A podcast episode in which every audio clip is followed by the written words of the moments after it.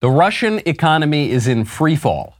Economists at JP Morgan Chase expect the Russian economy to contract a whopping 7% this year.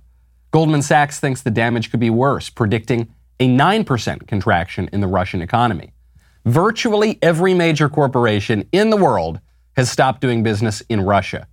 BP, Shell, and ExxonMobil have pulled out of energy deals. Apple, Google, and Facebook have blocked the Kremlin from their platforms. CNN has stopped broadcasting in Russia, which shows that not everything is so bad in that country. Every storm cloud has a silver lining. But other than not having to stare at Brian Stelter anymore, things are going about as poorly in Russia as they possibly could.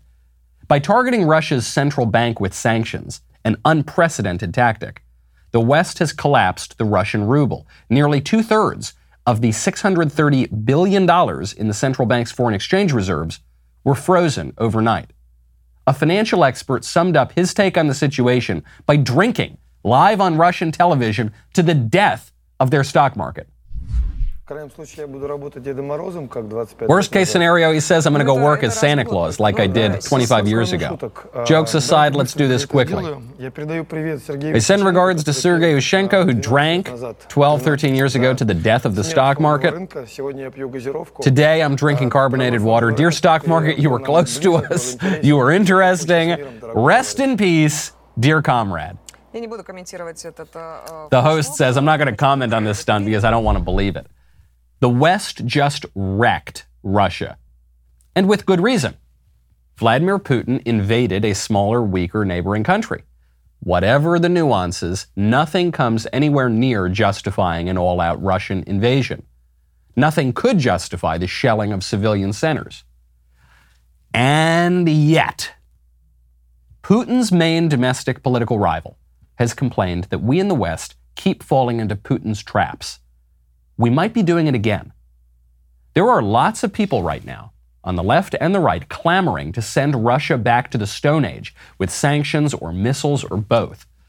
The economic crisis we've inflicted is already 40 to 80 percent worse than Russia's last worst economic catastrophe in 1998. Some analysts predict it could eventually be three times worse than the collapse of 1998, when Russia defaulted on its debt the economic catastrophe, coincidentally, that launched Putin to power in the first place. The White House is confident that Joe Biden's got everything under control. I was at the State Department. The president was the vice president the last time Russia invaded Ukraine. This is a pattern of horror from this pres- from President Putin and from the cronies around him. This is a pattern. This is a pattern of horror. Do you see the pattern? The pattern is that every time Biden goes up against Putin, Putin wins. The White House wants regime change in Russia.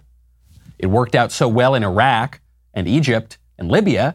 Why not give it another go in a nuclear former superpower without any clear popular opposition leader? What could go wrong?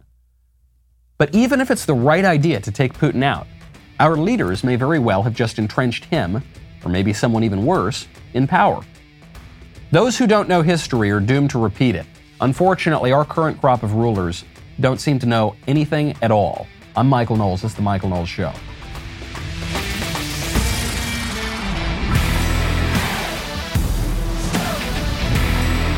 Welcome back to the show. My favorite comment on Friday is from How Dare You, who says, If Michael keeps saying I told you so, we shall call him Nostradamus. Many people are doing that already.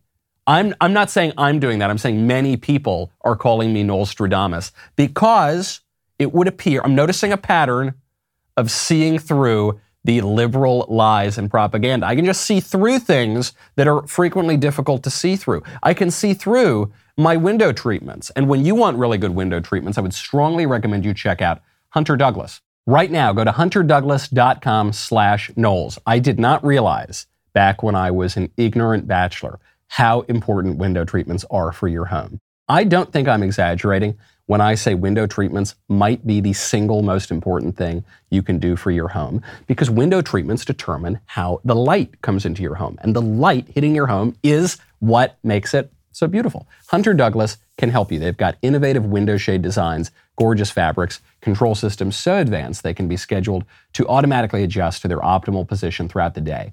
Maybe it's the way the shades diffuse harsh sunlight to cast a beautiful glow across the room, or being able to enjoy the view outside the window while protecting your privacy inside. Maybe it's the superior insulation that shades provide, keeping you warmer in winter, cooler in summer, and lowering utility bills, something really important right now. Whatever it is, head on over to hunterdouglas.com slash Knowles today. Get your free Style Gets Smarter design guide with fresh takes, creative ideas, and smart solutions for dressing your windows. hunterdouglas.com slash Knowles. Head on over there for your free design guide. A lot of people have a lot of opinions about Russia. I'm not, I am not pretending to be a Russia expert or a Ukraine expert, but I think I might be the only blue check on social media who is not an overnight Russia and Ukraine expert. I think I might be the only person on social media who doesn't claim to have all of the answers for this many centuries long regional conflict between Russia and Ukraine. Unfortunately, though, it's not only the blue checks who are going crazy, it's, it's some of our elected leaders too. You expect it from the blue checks, you expect, expect it from Hollywood. Patricia Arquette, who is, she's an actress, she's won some awards. I forget what movies she's been in. She blocked me on Twitter, but she's very left wing. She tweeted out her solution to the Ukraine conflict. She said, quote, kick Russia out of NATO. now, uh, NATO, of course, is a treaty organization whose sole purpose is to oppose Russia. So obviously, Russia is is not in NATO. Russia could not be in NATO. Uh, that would that would take away the very purpose of NATO. And yet, I suspect that Patricia Arquette is not much more ignorant on this subject than most people around there. Bette Midler, another wonderful uh, actress of a certain age with very certain political opinions, she tweeted out a picture of Volodymyr Zelensky, the leader of Ukraine, in the Obama 2008 style, that kind of artistic agitprop style that says hope underneath it. Zelensky, he's standing firm. He's dis- displaying a great deal of courage and heroism, sure. What are the odds, do you think, that Bette Midler could point to Ukraine on a map? Forget what are the odds that Bette Midler could tell you anything about Vladimir Zelensky, including his first name? Could tell you anything about the oligarchy in Ukraine, could tell you anything about their political system whatsoever. Do you think she could even identify the country on a map? Absolutely not. Of course not. And yet she is so enthusiastic. She's so gung ho. She knows exactly what this is about. What we need to do, we need to exalt Zelensky. We need to do everything we can to punish Russia, widespread economic sanctions, destroy the central bank, regime change in Russia. It's not just her. Lindsey Graham, a, a sitting United States senator, said what, what he believes the solution is is to, to hire someone, to find someone to put a bullet in Putin's head. How does this end? Somebody in Russia has to step up to the plate. Is there Brutus in Russia? Is there a more successful Colonel Stauffenberg in the Russian military? The only way this ends, my friend, is for somebody in Russia to take this guy out. You would be doing your country a great service and the world a great service. Lindsey Graham, of course, has never seen a regime on earth that he does not want to topple. And Vladimir Putin is a really bad guy. Okay, I get it. I get why people would want to go assassinate Putin. Now, let me ask you the next question, and maybe it's a question we should have asked before we insisted on regime change in Libya or Egypt or Iraq or Syria, although that one actually didn't work because Assad held on to power. Let me ask you this question What happens next? What happens next? You take out Putin, okay, I'm with you. Then who takes over the extremely chaotic, historically corrupt nuclear former superpower? Who assumes power? Do you have. The, none of these people have any answers. I suspect Lin- Lindsey Graham might have an answer. The, the smart set Washington, D.C. answer is the person who takes power is Alexei Navalny. Alexei Navalny is a relatively pro Western opposition leader. He's been Putin's a thorn in Putin's side for many years now. Putin has jailed him, so Navalny is in prison. He's the one who says that we keep falling into Putin's hands. Alexei Navalny, I have, I've got a poll right here of Alexei Navalny's approval and disapproval ratings. This is from uh, uh, Levada This is the Levada Center, which is not a pro, it's a Russian center. It's not pro Putin. Actually, a lot of Putin's associates want to blacklist Levada from Russia as a foreign agent that's trying to topple his regime. Okay, so this is as hostile to Putin as it gets. Approve, disapprove on the only opposition leader in, in Russia. Approve. And this is between 18 to 24 year olds, 25 to 39 year olds, 40 to 54 year olds, and 55 plus. Approve 24%, 22%, 11% among people in their 40s or 8% among people 55 plus. What are the disapprove numbers? 59%, 51%, 69%, 67%. The numbers don't work. This guy's about as popular as Joe Biden is in America. So, depending on how they conduct the election, maybe Navalny could win. He's not popular. This is not a viable option, especially if we're talking about getting rid of the corrupt oligarchy and bringing democracy to Russia and then we'll all live peacefully. That's not going to work. So, I, I get the, the good intentions here. We want to destroy Russia's economy. We've never destroyed a country's economy like we're destroying Russia right now. Make them suffer, make Putin sweat. And, and then what? And then what?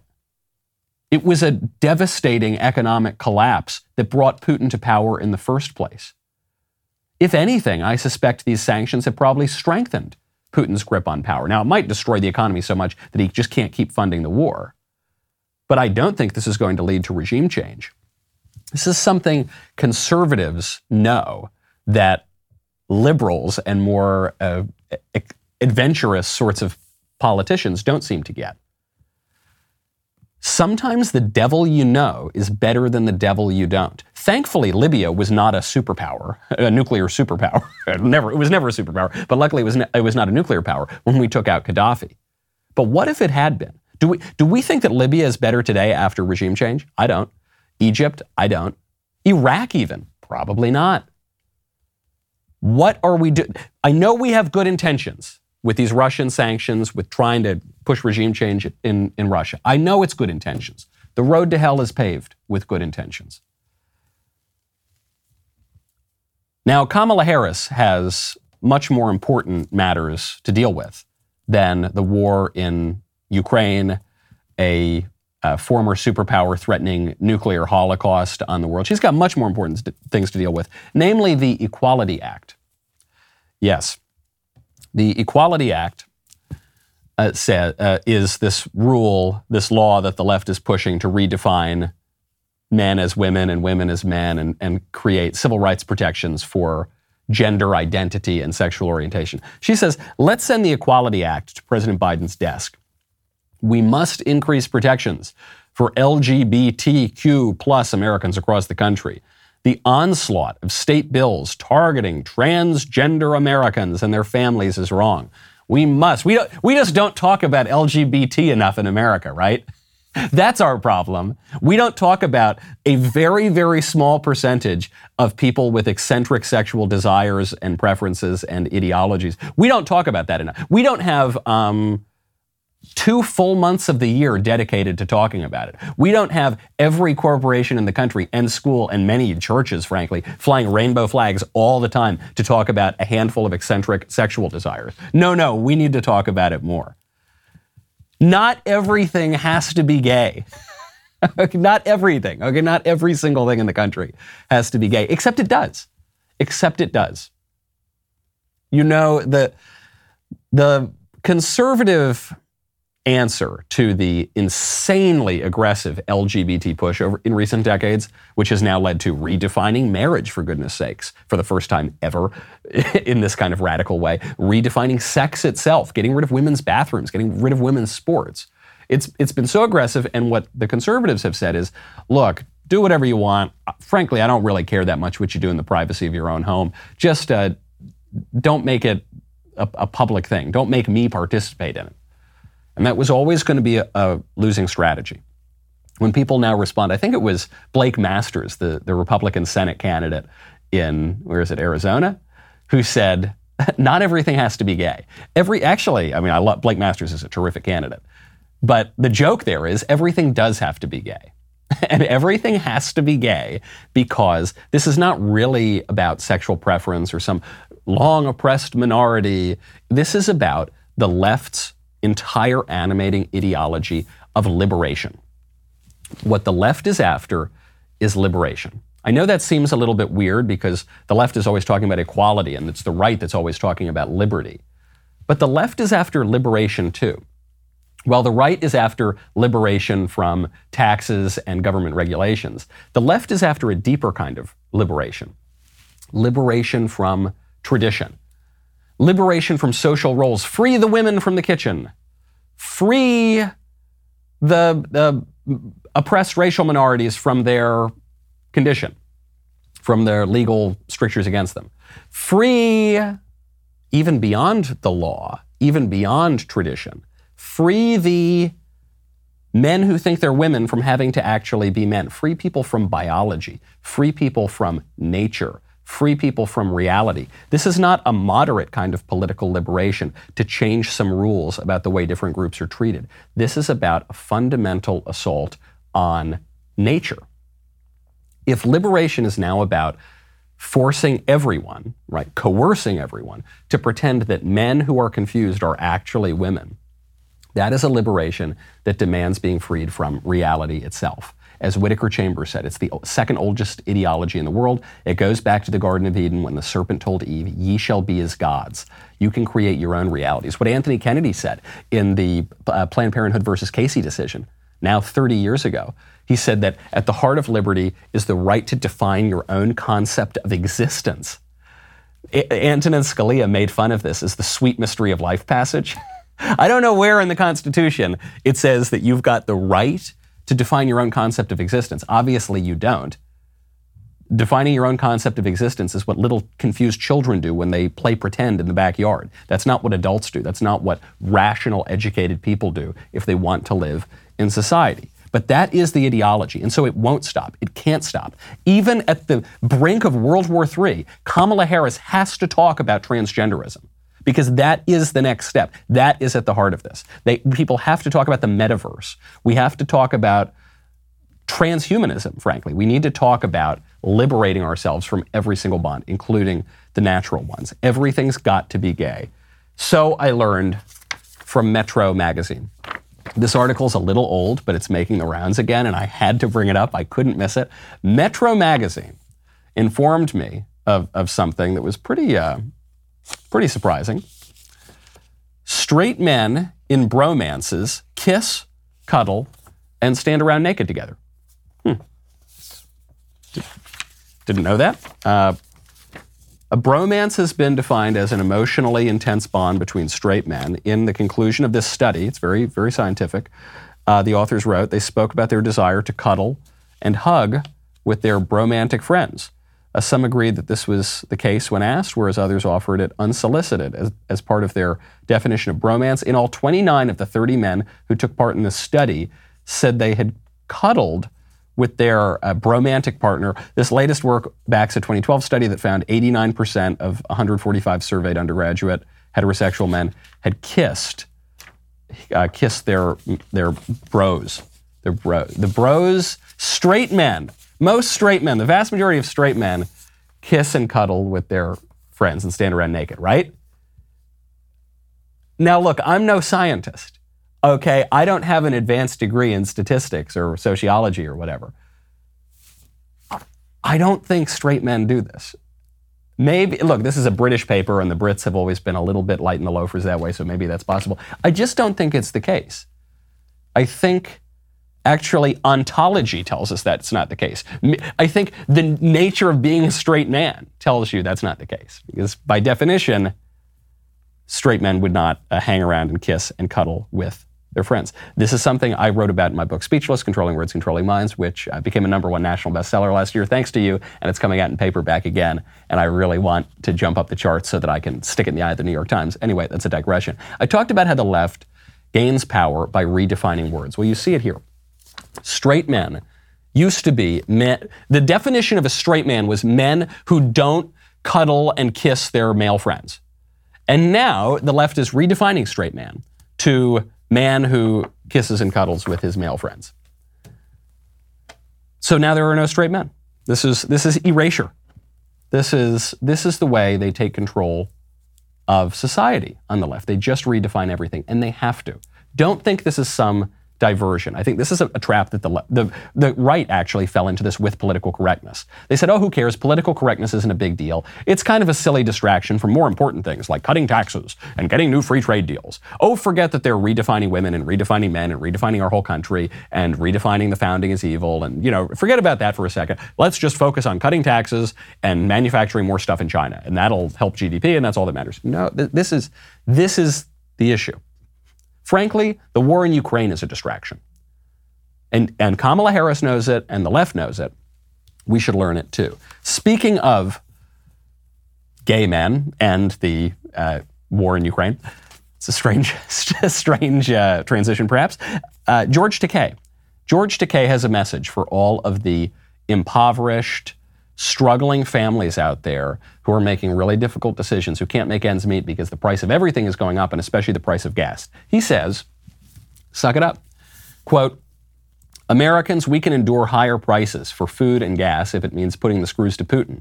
Consider it a patriotic donation in the fight for freedom over tyranny. More piercing political commentary from Hollywood. You had Bette Midler, you had Patricia Arquette, now you have Commander Darth Vader or something. I don't know. I'm not a huge sci fi fan. I guess he was on Star Trek. George Takei says, suck it up.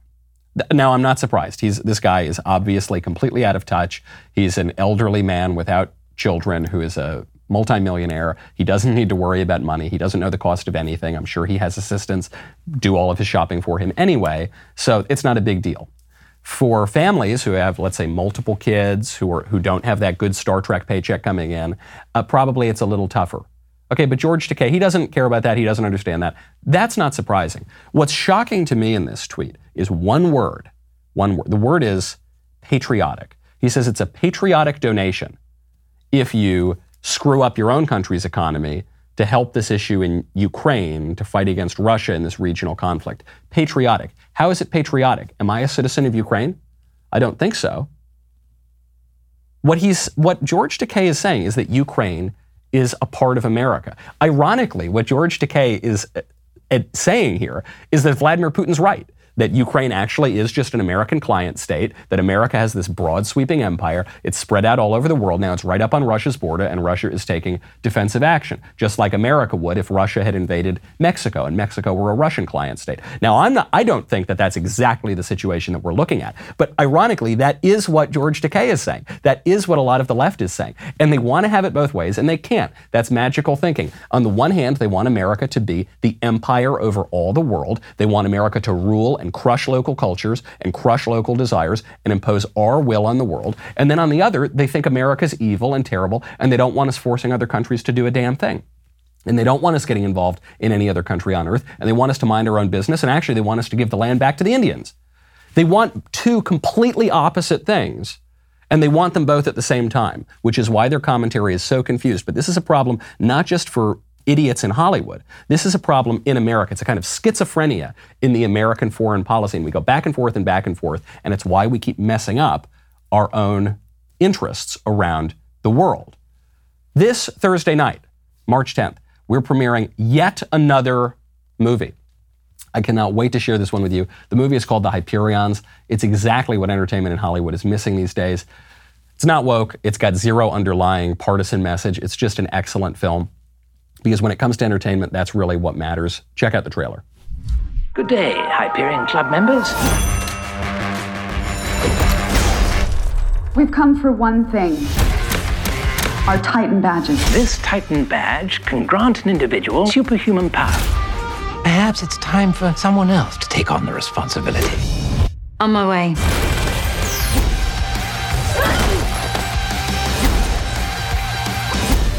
She's trying to destroy me. I watched the movie on Saturday night.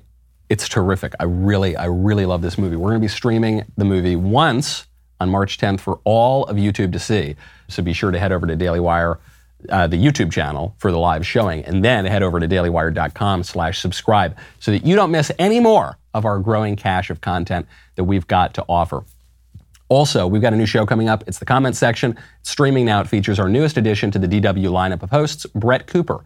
The comment section is an irreverent, viral content and news review show that offers an against the grain, laid back perspective on all the insanity of today and will even take you into one of the scariest places the online world has to offer the comment section. The show is streaming now on YouTube for all to see. Make sure you subscribe to the comment section with Brett Cooper. Click the notification bell so you don't miss it. We'll be right back with a lot more.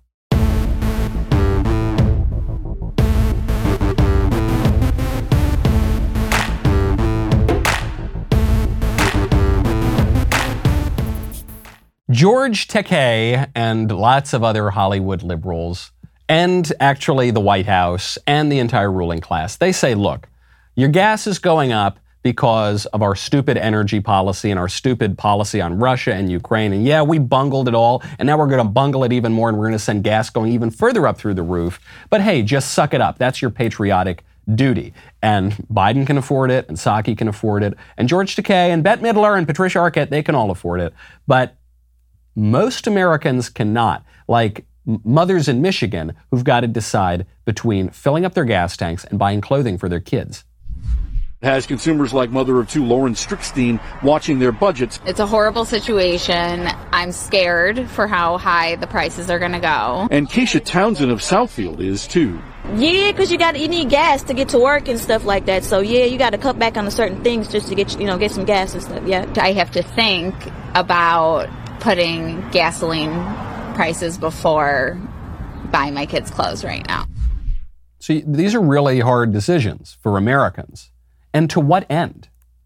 To what end? We covered this on the show last week. Joe Biden shut down American energy, shut down American oil pipelines to support a Russian oil pipeline called Nord Stream 2, a Russian oil pipeline that gave Russia a direct route to the European oil market that cut out the middleman of Ukraine, which essentially rolled out the red carpet for Putin to invade Ukraine. And we all knew that that was going to happen. And conservatives warned Joe Biden about this, and that's why there were sanctions in place in the first place, that Joe Biden intentionally and lobbied really hard to get removed. Then Putin literally invades, or Biden literally invades Putin to invade. He says, look, if it's just a minor incursion, it's not a big deal. We won't really do anything. Putin does invade. Now we put the sanctions back on the pipeline, sanctions that Joe Biden made a point of removing, that if we just left them in place, Putin almost certainly wouldn't have invaded. We put the sanctions back on. We then put way more sanctions on Russia, and it sends American gas through the roof again. And the White House all the while says, no, we're not going to drill here. No, we're not going to build more pipelines. No, we're going to try to get off of oil. Why? So now we're going to import more Iranian oil. We're pre, until just a few days ago, we were importing more Russian oil. What? To stop climate change? Because Russian oil doesn't tick off the sun gods. Iranian oil isn't bad for the climate. No, it's only American oil. We can burn any we can burn the oil here. It's just only when the American oil gets burned. That's what irritates the sun monster and brings on Armageddon. Does any of that make sense? What's the what's the upshot of it? What's the end end of it? Well, the end of it is that these mothers can't afford to buy their kids clothing because of this stupid policy. It's like the stupidest policy they could possibly make. And the reason for that policy is not even that Biden has a totally formed ideology that he's just ruthlessly pursuing. He's not. The problem actually is that they keep vacillating. They keep going back and forth. The problem is that if you stand in the middle of the road, you're going to get hit by a truck. We want the we want the sanctions on the pipeline. We don't want the sanctions on the pipeline. We want Putin to be able to invade. We don't want him to be able to we, this that this that back and forth and back and forth. And it comes down to what George Takei insinuated. Does America want to be a global empire where Ukraine really is part of America and we're going to defend it just like it were Idaho?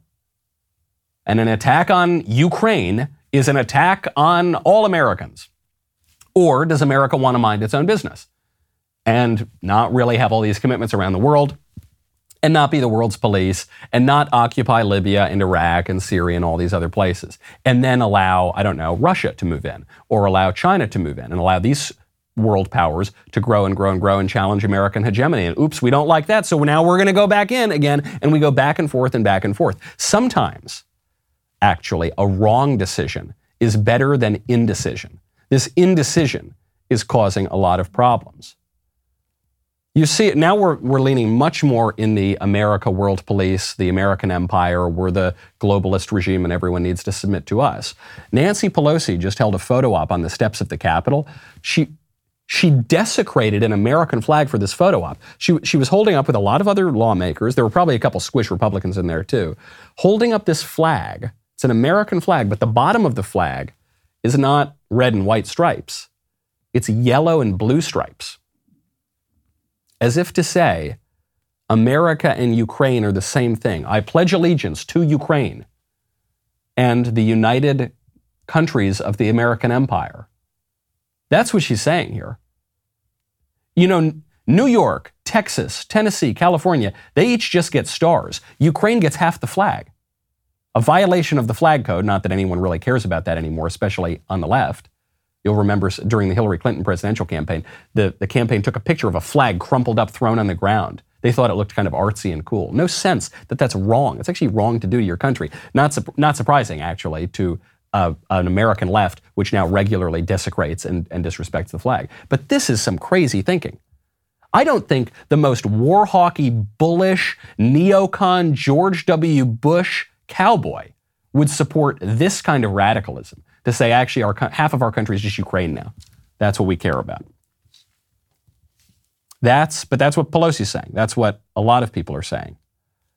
That, that's not the kind of system our Constitution sets up. But then the left will go even further and they'll say that our Constitution is trash. They will literally say that on The View. Elie Mystal, who you may have seen him on MSNBC or CNN. Actually, you probably haven't because you don't watch those channels. But, but he's, he writes for The Nation. He's a, a left wing political analyst of some prominence.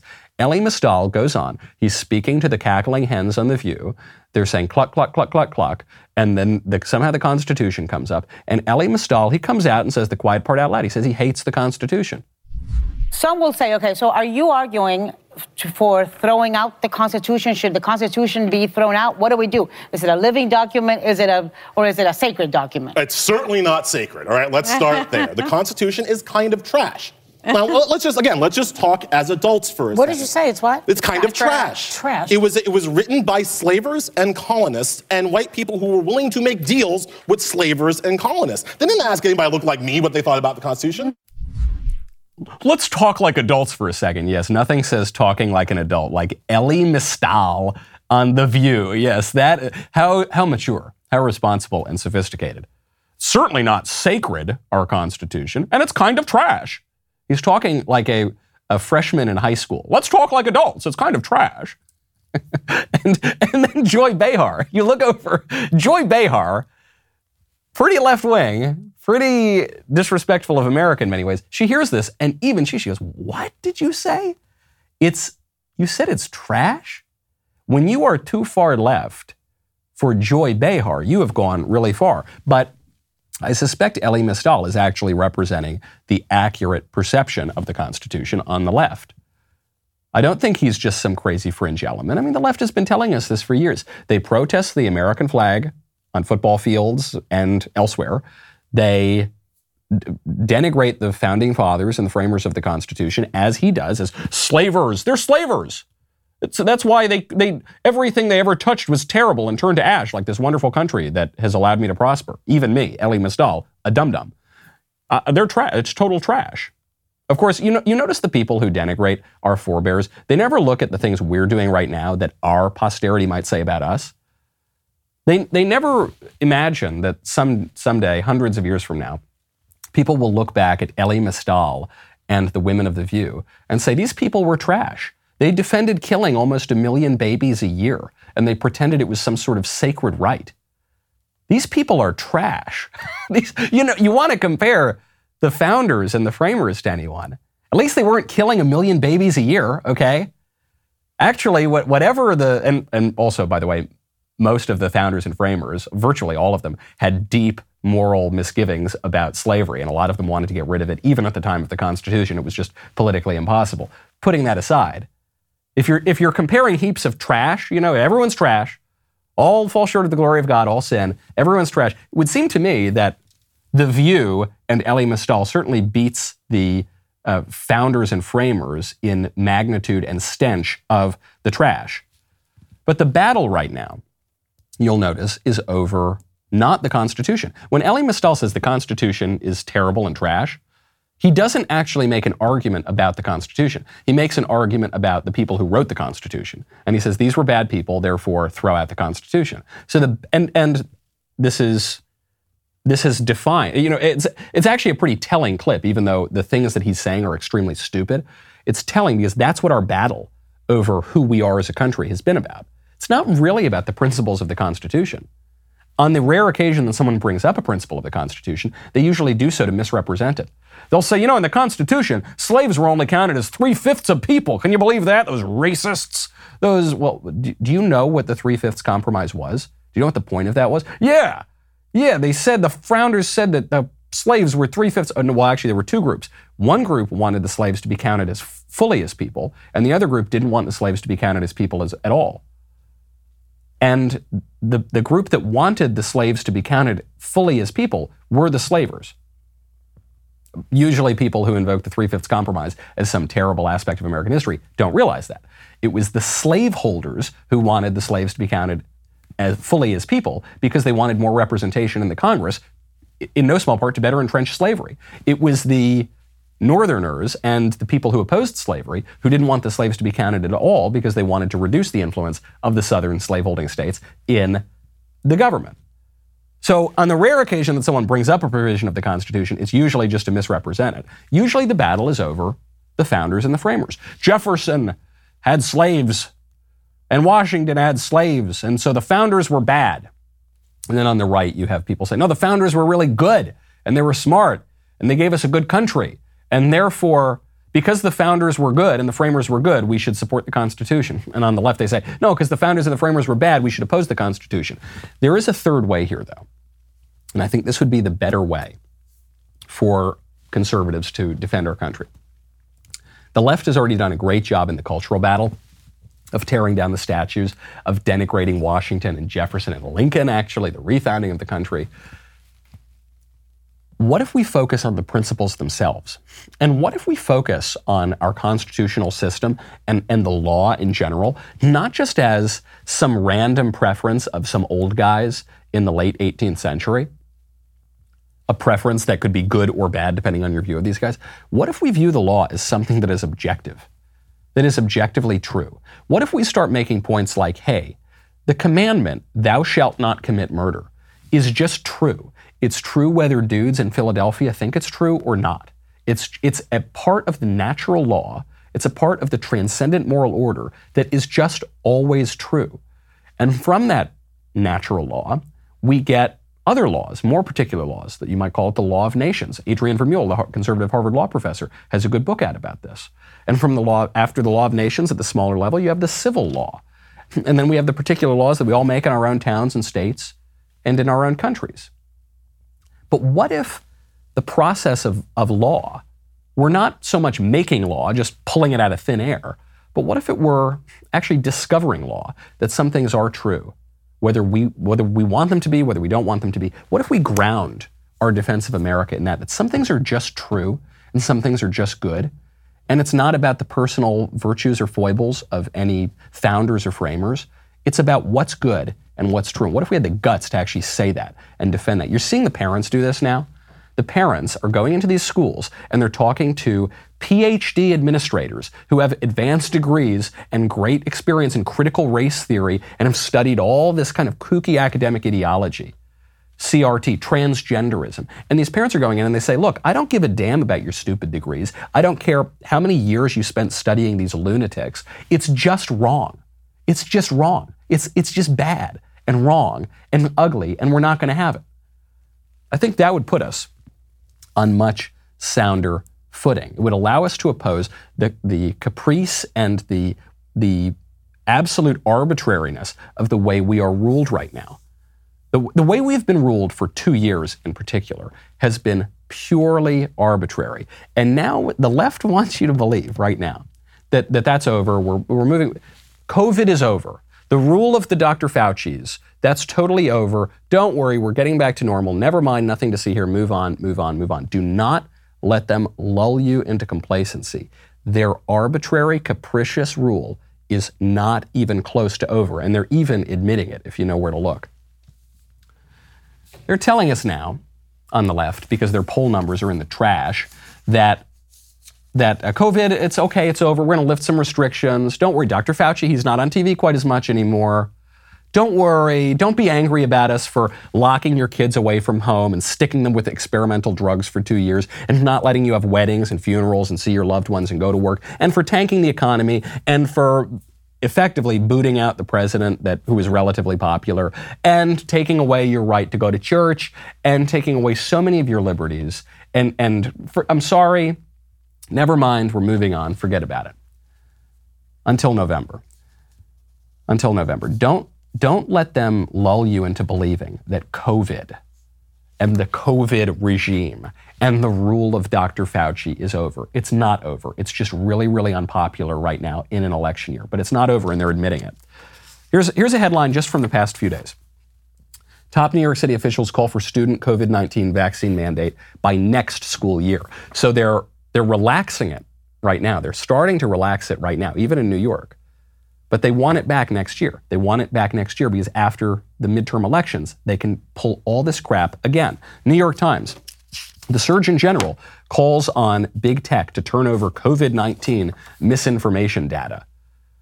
So the Surgeon General, the Biden administration, is calling on social media companies to turn over all of your data on whoever dissented even once from the Dr. Fauci regime. S- for what purpose?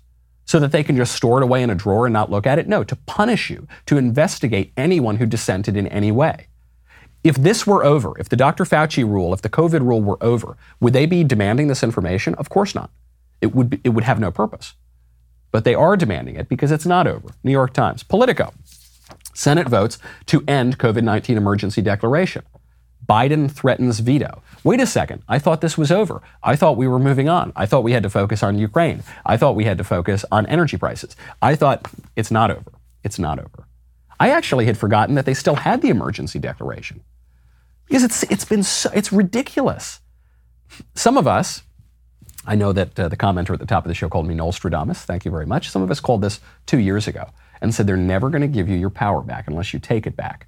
Dr. Fauci is never going to let up unless you fire Dr. Fauci, unless you call your congressman and senator and have them sign the Michael Knowles Public Health Protection Pledge to make sure that you investigate, subpoena, and zero out Dr. Fauci's salary when the Republicans retake the House. It's, they're not going to give your power back to you unless you take it. Well, they still have this emergency declaration. Why is Biden threatening to veto this? He's almost certainly going to veto this. Why? It's over. Omicron is down, the Delta's down. We don't need to wear the masks, except we kind of do. We do have to wear the masks on airplanes and on trains and in government buildings. And hold on, wait.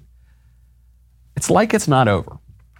It's like they're just trying to lull us into a false sense of complacency so that we can just, they can hold on to power just a little bit longer and then they're going to do it all again. Those three articles, that's just from March 3rd. That's just from what, two, three days ago? That's it. More, more coming out every day if you know where to look. Eric Adams, the mayor of New York, is, is demanding that fi- children under five years old mask up because they can't vac- vaccinate. Three year olds need to mask up. Three year olds who are at virtually no risk from the coronavirus and pose virtually no risk to anybody else. They're still clinging on. Don't let them get away with this. They are so slippery. They're so good at evading responsibility. Jen Psaki at the White House is being asked, hey, hey, Jen Psaki, how come the whole country's turning to ash ever since Joe Biden got elected? How come, just to name the most immediate problem for us, how come gas is going through the roof and what's Biden going to do about it? The reason why the price of gas is going up is not because of steps the president has taken. They are because President Putin is invading Ukraine, and that is creating a great deal of instability in the global marketplace. Sure it, the reason the price of gas going up is not because of steps that Biden has taken, though actually it, there are some steps that Biden took, like killing the oil pipelines that are is causing gas rise. But no, it's not because of steps that Biden took. It's because Putin is invading Ukraine because of steps that Biden took. That's why Putin's invading Ukraine.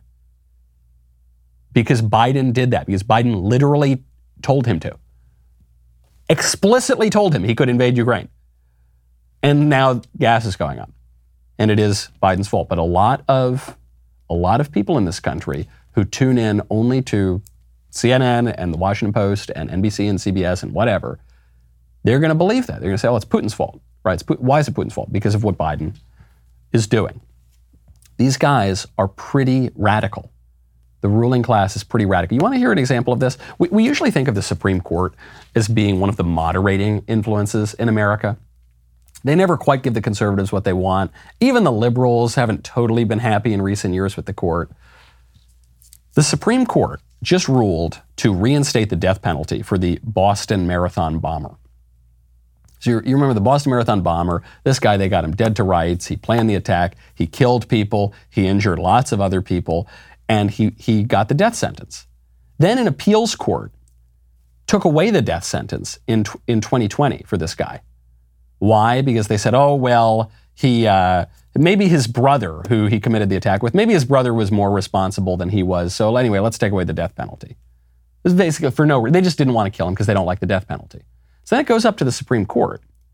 And the Supreme Court makes the right decision, but we have a 6 3 conservative court. That means that three justices, th- three liberals on the Supreme Court, which are supposed to be the most moderate, normal, reasonable people in the country, at least in politics, they decided that they didn't want the Boston Marathon bomber, an actual terrorist in America who killed people, who injured children, they didn't want him to receive the death penalty that he already received. It's not even like the Supreme Court had to decide, well, sh- you know, what should we put him 30 years in prison? Should we give him the death penalty? No, he was already sentenced to the death penalty. The Supreme Court just had to say, okay, that's fine. And three judges wouldn't do that. That's how radical we're talking here, okay? That's how blinded by ideology these people are. All right, this we are in a very tense moment here where even the most elite supposedly moderate, reasonable liberals are so far out there that they're basically not speaking the same language as we are here in the United States. And now we're running away in the next panic, and we're going to run away in the next panic, and the next panic, and the next panic. And it's all with the best of intentions, and we all post the pictures to social media, and we all say, I stand with this new cause, and, and I'm, I'm now totally, and we're, we're taking our eyes off the ball of our own domestic political troubles. We're not fixing our own country. We're just being swept away by ideology. We're making mistake after mistake after mistake, which is what happens to people who don't know history. I'm Michael Knowles. This is The Michael Knowles Show. See you tomorrow.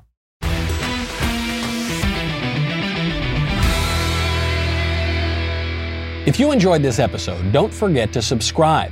And if you want to help spread the word, please give us a five star review and tell your friends to subscribe. We're available on Apple Podcasts, Spotify, and wherever else you listen to podcasts.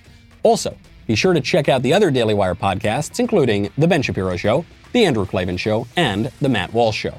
The Michael Knowles Show is produced by Ben Davies. Executive producer, Jeremy Boring. Our technical director is Austin Stevens. Supervising producer, Mathis Glover. Production manager, Pavel Vidovsky. Editor and associate producer, Danny D'Amico. Associate producer, Justine Turley. Audio mixer, Mike Coromina. And hair and makeup by Cherokee Hart. Michael Knowles Show is a Daily Wire production. Copyright Daily Wire 2022.